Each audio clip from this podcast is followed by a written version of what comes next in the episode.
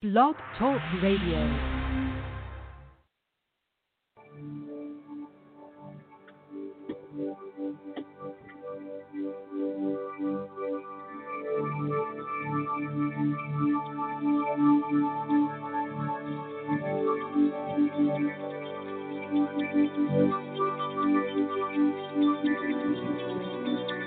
Welcome to Restoring Grace Radio on blogtalkradio.com.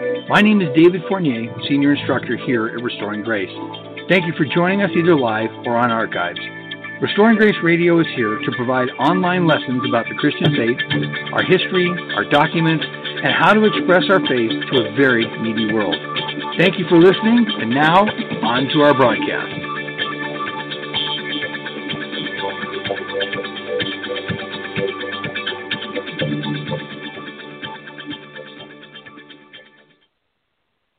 Hey, everybody, it's David Fournier from Restoring Grace, and whether you're joining us live or archive, thank you so much for hanging out with us. Listen, I, I won't be long tonight. I know the show says it's going to go 30 minutes. I doubt seriously it'll make that, but I want to talk to you about proper social distancing and some terms I think we've gotten confused. Like, for example, we're not really social distancing, we're physically distancing, staying in a certain parameter so that we don't exchange virus and, and germs and spit and all this other stuff that's going on.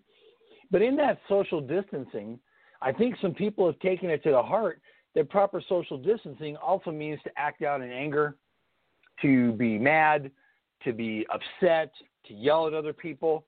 Everything we need to be good, to be kind, and decent people already exists. All that's missing right now is our efforts. You know, we proclaim peace and love and understanding as being the cornerstone elements of the gospel message, but our words and lack of care and kindness show a very different side. Good people, really good people, have become voice boxes for the other side, the evil inclination, all under the guise of social media justice. Now, you could pretend all day long that your anger and righteous indignation is justified, but you're only fooling yourself. The homeless are still homeless. Domestic violence is on the rise, sexual assault, poverty, all the other issues that we're not raving about anymore are still in full force. And oddly, those are the messages or the, the, the subjects that Jesus most taught on. Everything we need is at the seed level. All the elements are present. Now it takes the work.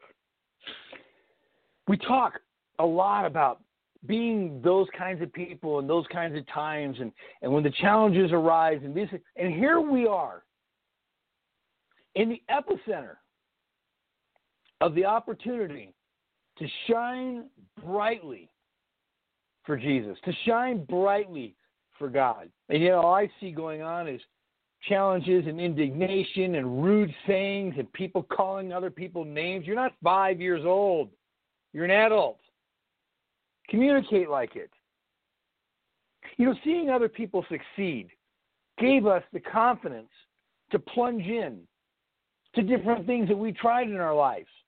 Maybe your career or your marriage or your friendships or a sport you enjoy. It was seeing somebody succeed at it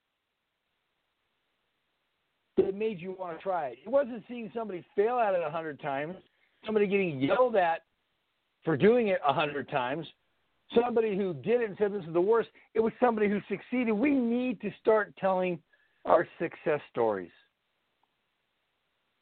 How about be somebody's reason for pushing forward instead of all the endless negative energy that's going on? You know, the Kabbalists teach an interesting lesson about the idea of dust. In the very beginning in Genesis, when the fall of creation takes place and God is talking to Asatan, to the serpent, he says that on your belly you'll crawl around and you're going to eat the dust of the earth, and that's how you're going to survive.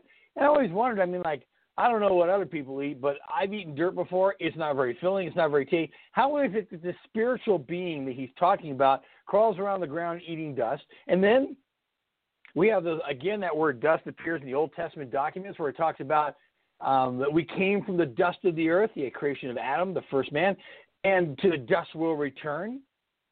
And the Kabbalists teach that it's the dust, the things that fall off of us that the spirit of Satan or Asatan or, or whatever you believe in, the evil inclination, feeds on it. We actually provide the energy for the opponent that we claim we hate so much. With all this negative energy, he's got to be on a feeding frenzy right now. And we have to be able to tell ourselves in truth that the greater the challenge we face as people, the greater challenge we face as Christians, the greater challenge we face as a society, as friends, as as good human beings, the taller we can rise up to meet it. What has disturbed me the most is not how people that we know suck have been acting. It's not the people that are just kind of the way they are. It's not people that you might look at them and say, well, that's not very nice or very attractive or very kind or very caring. That doesn't bother me. Dogs bark, race cars make noise, barbecues smoke. I don't complain about those things. That's how they are. But good people, good people who are excusing their words and their behaviors, acting like some kind of self appointed, self anointed, all about it experts other people how they should live their lives. If it was in any other environment, people would be like, man, what a snob. You and I, and man, this is really about me at this point, but you and I will be judged 100% for the words and actions we perform, not the words and actions of other people. Nor have we been put here on this earth by God to bend the will of other people. You well, Dave, you don't understand. You're right, I don't. You don't understand. I, I have a right to do this. I, I've been enabled to do this. Someone's got to speak out in anger. Somebody has to do these things. Somebody has to call it what it is. Well, first of all, if the intent of your heart is simply to call it what it is, then the intent of your heart, the kavanah, is in the wrong place is the intent of your heart that it honors God. It honors your commitment. It, it honors the benefiting of the life of another person. Because your words of anger and frustration amount to nothing more than idol worship. You're going to be right. And your version of the truth, your version of your life, your version of, of whatever it may be, that's the idol that you bow down in front of it. This has to be right because I, I believe it. Bible scripture says a man thinks in his heart, so is he. But you're just bowing down to this idol and spewing its message, and we will be held accountable for the words that we say. Stop injecting destructive energy into society, into social media, because that energy is not leaving you and going somewhere else, it's burning you down. It's burning you down. Do I think that all of life is pizza and puppies? Um, no. Pizza got me. The puppies, I'm in and out on that. The Hebrew term is Erech Apayim. Erech Apayim. And it literally means long nostrils, like a horse. It means a person who's so mad they're breathing fire. Ah! And they're mad because they think that no one's listening, or they're mad because they don't think anyone's following their sagely advice, or they're they're angry and they're breathing. It's none of the above. It's just simply that the message of negativity that you're putting out is so much out there. There's no reason to listen to any one person when the whole world's got it. What's unique? What's special? What's amazing? What did the Apostle Paul talk about in the New Testament documents? And by the way, if you're not a Christian and you're listening to this, I'm not trying to convert you to Christianity. That's the last thing I would do. Just think about what this guy said. He was talking to a, a group that was forming, early forming on in the Christian faith, and he says, whatever's pure, whatever's good, whatever's holy, whatever's right, whatever's loving, think on these things. Not, not now. Oh, that's gone. Now he would say, whatever is ugly and vile and distressing and stressful and horrible and mean, say those things. Yes, life is tough. Yes, life is unfair.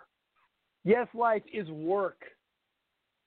And it's amazing how many people don't think it should be like that. The only thing that we can control is our attitude towards the challenges and the people that are difficult. Now, I'm a difficult person. You don't think so? Call and ask my wife. I'm a difficult person. And you can't control what I'm saying here right now. And this is going to be recorded and it'll be around for a long time. You can't stop it. You can't control it. You can't change the narrative. You can't put a teleprompter in front of me and tell me what to say. And man, for some people, that's completely frustrating. You can't control what I do, but you can control your response to what I say. People are saying, why is this so hard and this is so tough and, and this is so. I get it. But I want you to imagine that you and your family, because you're all quarantined now, so why not do jigsaw puzzles? You go out and buy a 1,000 piece jigsaw puzzle. I don't even know how big that is. You bring it home and you open the box to discover that every one of the pieces is numbered in numerical order, and all you have to do is put the one, two, three, four, all the way to 997, 998, 999, 1000, and you're done. You would be so angry, you'd be infuriated because you paid good money for this box of frustration, and they've taken away the challenge. Life is like that jigsaw puzzle. When you have a complex problem, you first try and build the framework, an overall sense of how you want it to go, and ultimately resolve it.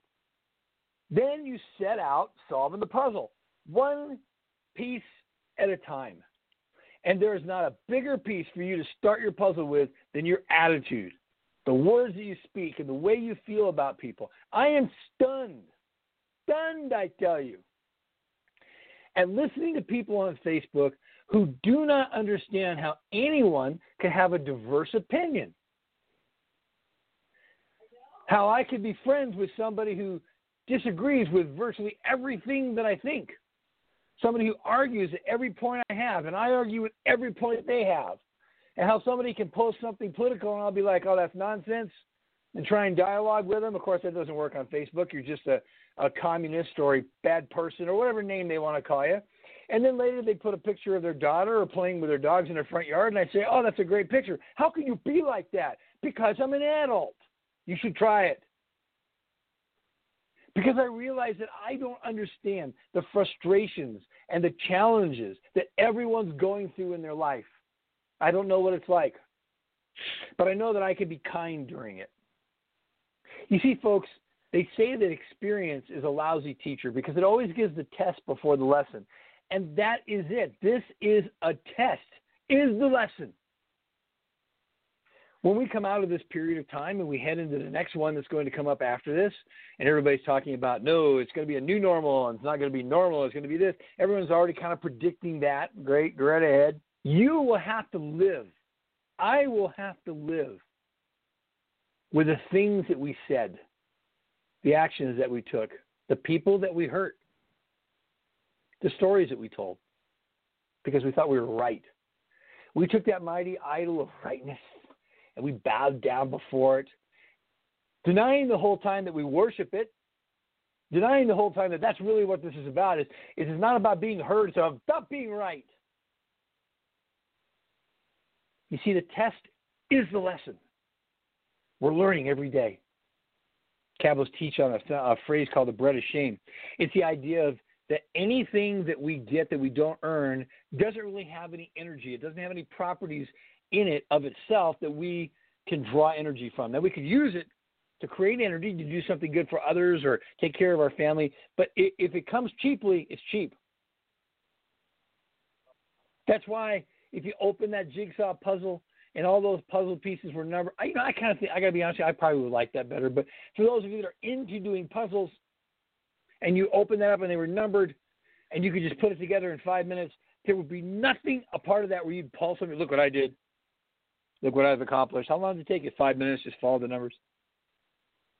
The bread of shame is when we achieve something without working. It takes work to be kind to the unkind. It takes work to be loving to the unlovely. And I am an unlovely person. I am an unkind person at times. I'm a difficult person. But if you can be kind to me, if you can show me love, if you can show me respect, even when you don't think I deserve it, you're acting more like Jesus in that moment than you have probably in all the rest of the time you've been alive. And you're setting the path for us to have meaningful and lasting dialogue. But calling people names and acting like a spoiled five year old is not winning a world, it's not changing a thing. And it's the reason why You are not being heard. I was around a guy for a very short period of time, only a week, in kind of a work environment.